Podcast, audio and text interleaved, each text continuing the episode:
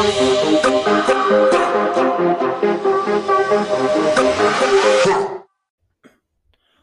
everybody, and welcome back to another edition of the Beef Up Front podcast. This is your host, Ryan Coyle, back with some more NBA draft coverage today as we get closer and closer to July 29th. Expect us to keep cranking out some more episodes to make sure you guys are all locked in and ready for, for draft night.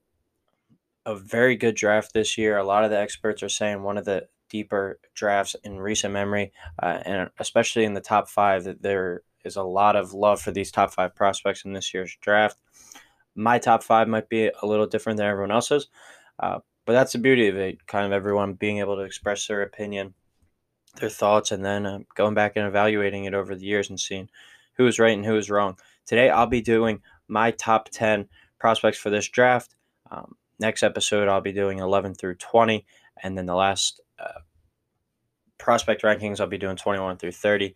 Uh, and expect a few more episodes in between, maybe some some more mock drafts and, and potentially some other NBA draft related episodes. But today I'll be doing my prospects one through ten uh, and bringing down the top ten guys I believe in this upcoming NBA draft. So first, we're going to start it off with the clear cut number one prospect. Pretty sure you look at 100 draft boards, 99 of them will have Cade Cunningham as the number one guy, as do I. Um, he's a guard, six foot eight point guard, really uh, a really good ball hand, ball handler, primary ball handler, creator. Um, standing at six eight, so obviously that's a unique size for that kind of position. Comes out of Oklahoma State after his freshman year, the best freshman in the country last year. Uh, just a big time playmaker with the ball in his hands. Great vision, can really make all the reads off the the pick and roll. Uh, can pass in transition, can drive to the hoop and kick out to open shooters. Can do really everything you want on the offensive end. Um, an improved shooter, wasn't that great of a shooter apparently in high school, but he really improved and he showed the ability to knock down the three ball last year, both off the dribble and off the catch. Um, his shot making ability was something that really stood out to me. As I said in my mock draft episode, I found myself watching Oklahoma State a lot last year.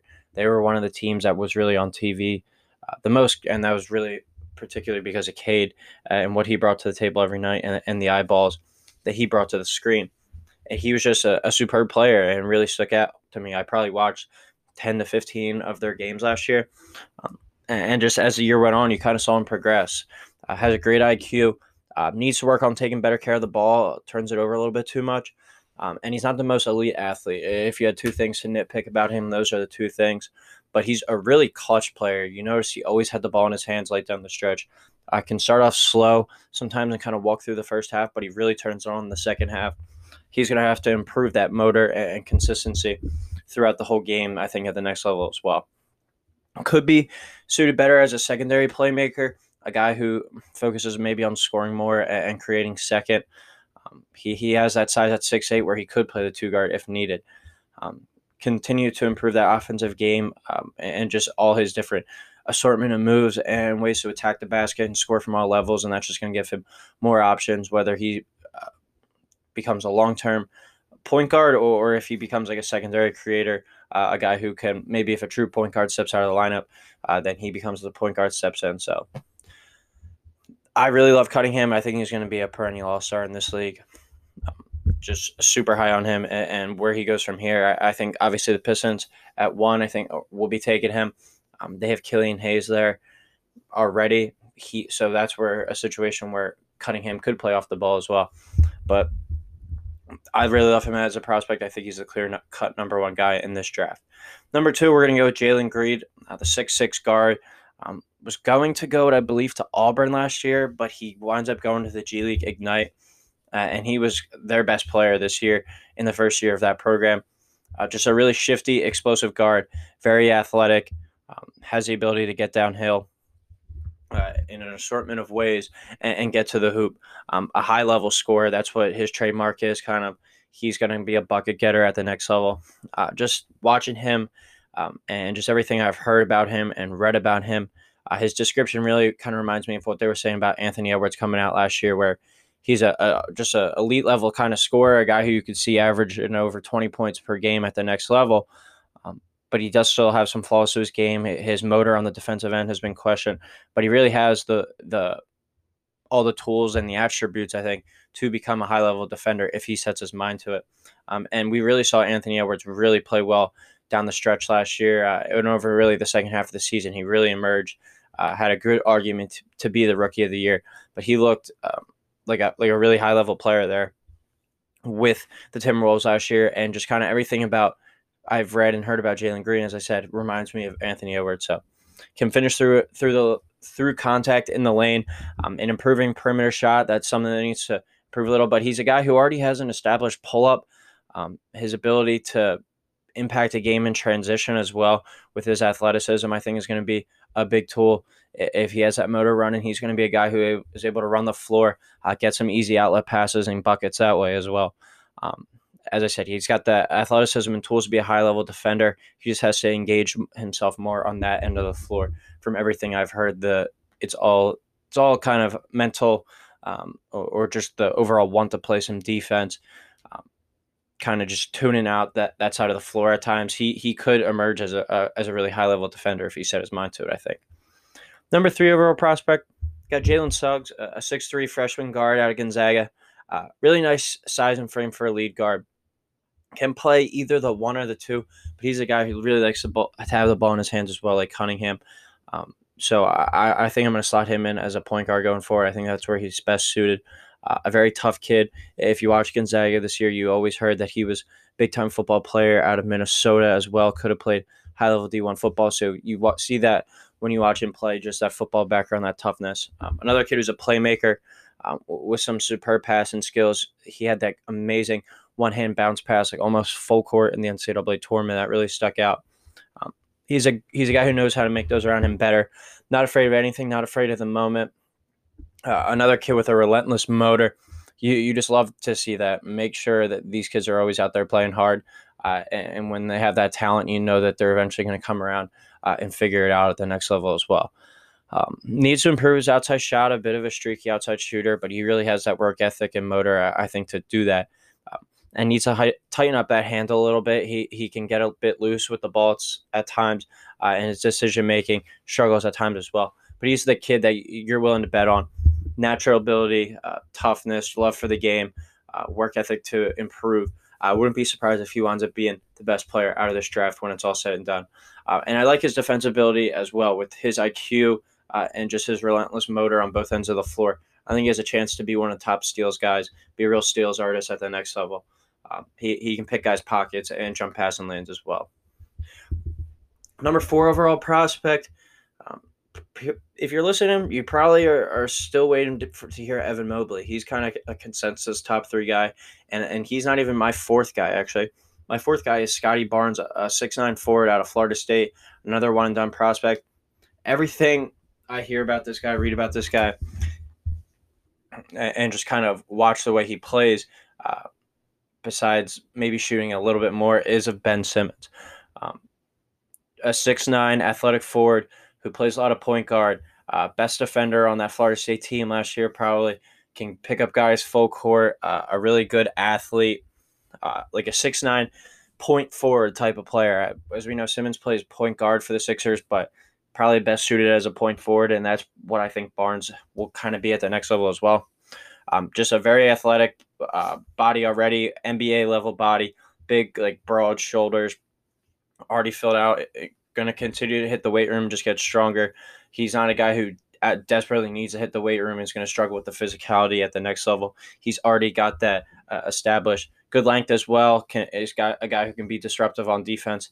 Um, not a great three point and free throw shooter, but watching him shoot the ball, he's got good form and, and nice shot uh, uh, with some good mechanics or, or, like a real clean stroke uh, with that improved uh, with a hard work ethic uh, that's really something i think that can improve um, i think he shot 29% or 27% around there last year at florida state if he is a guy who can get up to around like 35% uh, he, he has real all-star potential i think but a guy who like suggs i was talking about plays with a super high motor at all times um, apparently is one of the the better kids you'll ever come around. Just a really nice guy who who really loves the game and is going to have that good work ethic. Um, he's a he's a player I think can play in the league for a decade plus without a jump shot, uh, make a bunch of millions of dollars. But if he finds a way to shoot that jump shot from three point line around 35% and be like a consistent like 70%, 75% shooter from the free throw line. Uh, he's he's a guy who I think can be an all star just with his ability to affect the game in so many ways at that size. Now is where we'll slot in Evan Mobley uh, as my fifth ranked prospect. Uh, he's a seven foot center out of USC. Uh, I'm just not uh, another one and done guy. I'm just not the biggest Mobley fan, uh, to be honest. Um, definitely an intriguing high level prospect. Don't get me wrong there. Um, but those four guys ahead of him, I think all are kind of playing more pos- important positions in today's age. Uh, and that's why I think that they're more valuable prospects going forward. Um, just because big men are, are just not that important in the NBA these days. We see this all the time. Uh, and you can argue that some of the, the best in the in the league are big men, some of the best players. Nikola Jokic just won the MVP. Uh, Joel Embiid had a MVP caliber season for the Sixers. Anthony Davis has been a dominant force in the league for almost a decade now. Um, but the first two with Embiid and Jokic have really ever struggled to do much damage in the playoffs. That's always been the Sixers' Achilles heel, I think. Not having that closer at the end of the game uh, to take over because it's really hard for to get something going on the post with a big man and a guy like Nikola Jokic as well. He made it to the conference finals, I believe. That was the furthest he's made it. I just don't think with your best player being a big man uh, that you can really do much. Um, as we saw with Anthony Davis, he really struggled to do anything uh, until he got paired up with LeBron. So, and he's a guy that these big men are usually frequently hurt, uh, missing games. Jokic is kind of a, a rarity. He's always healthy. It seems it seems like, but Embiid and AD are constantly banged up, and Mobley's kind of got that slight frame where it kind of worries me as well. But when you look past that, still has a lot of uh, intriguing tools and potential.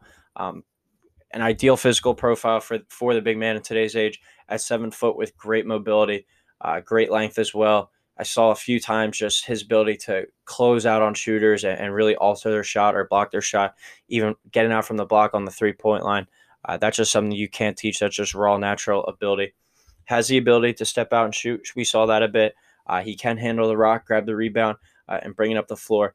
Uh, a guy who projects as a really high level rim protector, but he needs to add strength. That's another thing I'm worried about. He's got a really slight frame. Uh, if he can, he really needs to add some weight because if, if he gets matched up on the block against a guy like Anthony Davis, uh, Joel Embiid, Nikola Jokic, any of them, uh, they're really to just bully him right into the into the rim. So that's something I'm kind of worried about for him but I don't think he is just a, a better prospect than those top four guys. Uh, many believe that he's the number two. Um, I'm just not as high on Mobley as everyone else. Uh, certainly intriguing. Certainly has has a lot of potential. Certainly a high level prospect. In most of these other drafts, he might be two or three in my book, but I think that top four is a really good group. I pre- I think they all can be all star type players. Um, Scottie Barnes is a guy who's really kind of risen uh, up these experts and and, and mock drafts uh, rankings and analysis. So he's a guy that I kind of locked in more on, and I'm liking him more as well. Um, and those three guards in Cunningham, Green, and Suggs, I'm super high on as well. So um, I think those four top four guys are going to be all stars. Uh, these next guys, uh, I'm kind of banking on it as more of just uh, high level starters, uh, maybe an occasional all star game or two. Uh, but Mobley, I think he's going to be a solid player at the next level, but I don't think he's a transcendent big man or, or a top flight big man as some of the scouts and analysts are projecting him as. My sixth overall prospect is Jonathan Kuminga, uh, forward, six foot eight out of the G League Ignite, uh, I believe originally from the Congo. Um, he was the number one prospect for the 2021 class, but he actually, so he would be going into his freshman year this year of college or his freshman year of professional ball. But he reclassified and went up and played with the G League Ignite this year. Um, he's a broad shoulder, uh, six eight wing, uh, imposing pro- NBA body already. Um, just the ideal frame for for a wing in, in today's age. 6'8", 225 pounds, uh, an NBA body already, as I said. At his best when he's attacking the rim and going downhill, that's where that's where you like to see him can be a, a lockdown defender type of guy. Is a three and D type of prospect, but who needs to be able to shoot the three ball uh, a lot better though to be considered like a, a top level three and D type of guy. Uh, he's really young though. He's only going to be 19 when the season starts, so he's a guy who has room to grow. Um, if you're a team like the Oklahoma City Thunder, I think you really would really like to have a guy like Jonathan Kuminga fall in your hands, or, or like the Orlando Magic, teams who are in clear rebuild uh, and have some good draft assets over the next few years, and he can take his time developing with you guys. Um, has a year of professional ball under his belt already against NBA uh, type competition, playing in that G League Ignite.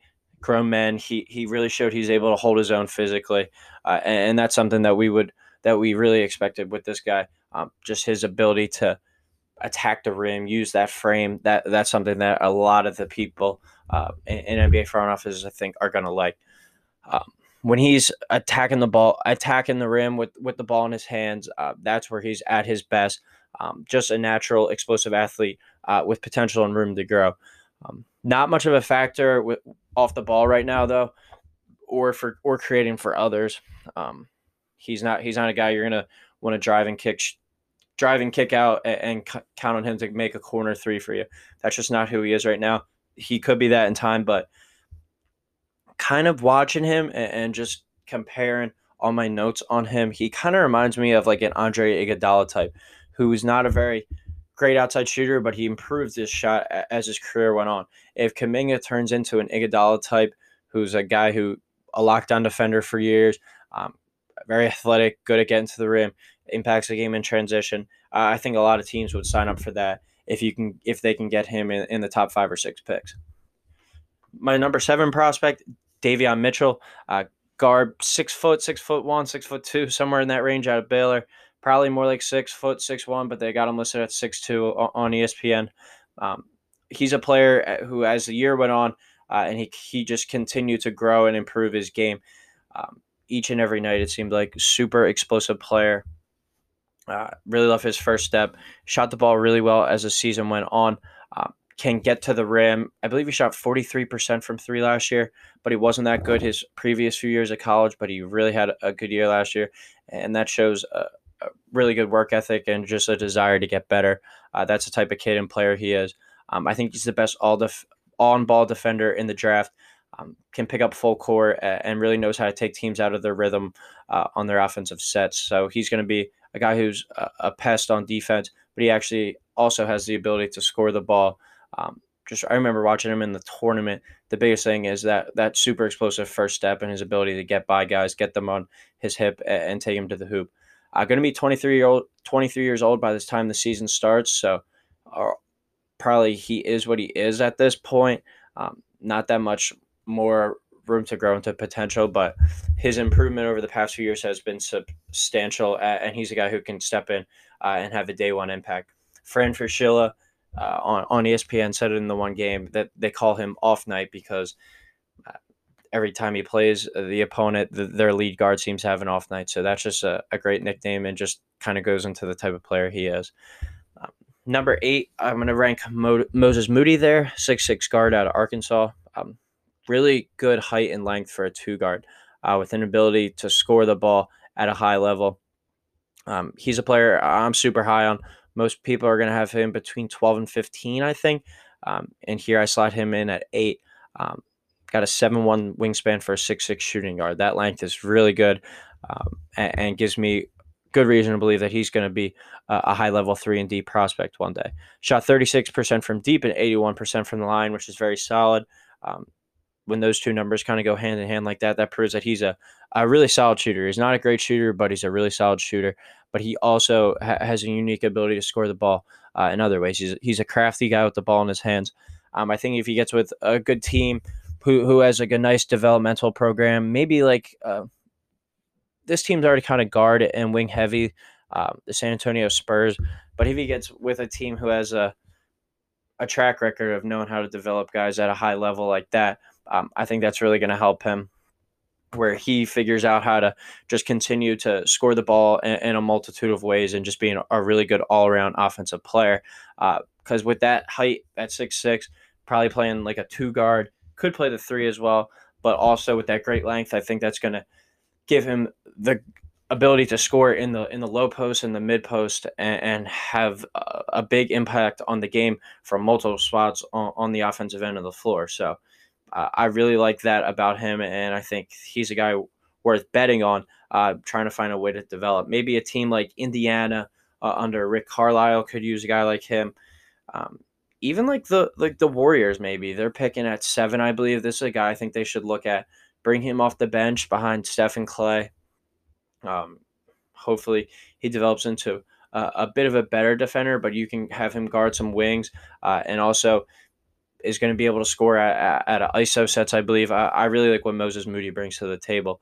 Um, I think he has a chance to be a very good 3 and D player, uh, in my opinion. Worst case scenario f- for him, he's a guy who comes off the bench for you and scores the rock for a decade around 10 to 12 points a game. Uh, that's somebody each and every uh, high quality team needs. So, my number nine player, James Bouknight, guard, six foot five guard out of UConn. Uh, another guy, kind of like Moody, a high level scorer. Um, solid size at six foot five for the two guard, but he only shot 29% from three last year. But I think he's a better shooter than that. He showed as pro day, the ability to really shoot the ball. Um, at UConn, he didn't really have much around him. He was kind of the the main focal point for for teams to key on, and that really limited his open looks.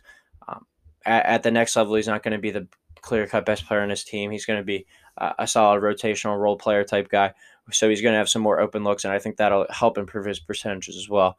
Um, can score uh, in ISO situations, get into the rim, uh, and in in the mid range as well. Um, I think he needs to become a better catch and shoot guy, uh, and off the dribble from three. Uh, as I said, with that twenty nine percent, I think his just raw ability to score, uh, those numbers will, will continue to rise. And if he gets with a good team with an established point guard uh, and, and, some other high level scores that, that are going to free him up a bit, I think that would be a, a big plus for him as well. Um, watching him, he, he's not the best athlete, not the most elite type of guy. He's not going to be running down the lane, throwing down on guys. Uh, but but he knows how to just play the game. He, he's a smart basketball player. He he just has a, that raw natural scoring ability and basketball IQ uh, that's going to allow him to get buckets in the NBA.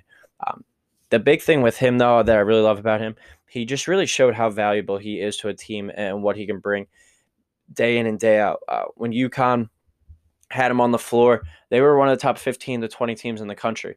Uh, but without him, they really struggled and really uh, hit a wall, I think, in their, in their season without him. So James Bouknight, just a, a really valuable player. Uh, and, and, we saw that throughout college basketball last year. And, and I think that's a, a important, a very important thing when, when kind of evaluating prospects really how valuable are they to a team? Any guy can go out there score 25 points a night, but if his team's if his team's struggling to win, even when he's doing that, really how important is he to a team? I, I know that kind of sounds stupid, but I think players um, being available and on the floor uh, and what they bring to a team and how the team looks at full strength with this guy in the line is something really important when it comes to evaluating players.